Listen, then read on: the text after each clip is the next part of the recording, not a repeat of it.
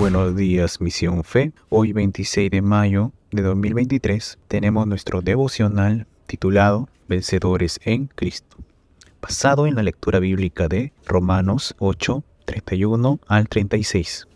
Pablo, como en los capítulos anteriores de Romanos, nos comunica con tal veracidad que le da el poder del Espíritu Santo, que cada uno de nosotros somos pecadores, pero que así también tenemos en Jesús un abogado justo ante el Padre, nuestro Rey, que como dice la palabra en Romanos 8:32, nunca escatimó de enviar a su único Hijo para darnos la salvación, y así poder vivir en su gracia, por el poder del Espíritu Santo, que nos fortalece. Sigue diciéndonos en Romanos 8:31 que si Dios es por nosotros, ¿quién contra nosotros? Y en Romanos 8:35, ¿quién nos separará del amor de Cristo?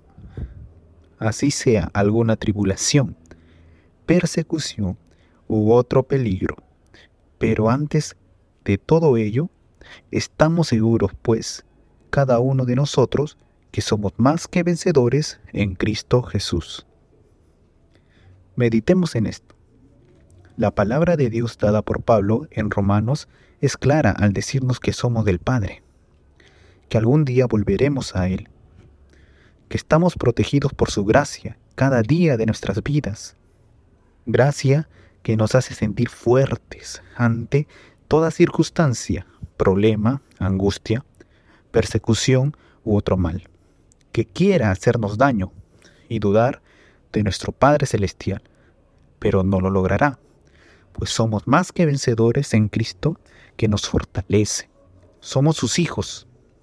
Por ello no debemos dejar de recordar estos versos de Romanos para vencer, porque el demonio está como un león rugiente queriendo ganar terreno siempre, pero nuestro Señor no lo deja, pues acude a nuestra ayuda y auxilio. Por ello, que no debemos perder tiempo y ser agradecidos con nuestro Padre que está presto con su Espíritu Santo a salvarnos cada día solo si creemos y así como a Pablo, ayudarnos a resistir y persistir en el entendimiento de su palabra para ser ejemplos de vida que motiven a más personas a seguir al Padre Celestial.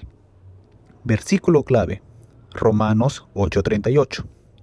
Por lo cual estoy seguro de que ni la muerte, ni la vida, ni ángeles, ni principados, ni potestades, ni lo presente, ni lo porvenir, ni lo alto, ni lo profundo, ni ninguna otra cosa creada nos podrá separar del amor de Dios, que es en Cristo Jesús, Señor nuestro.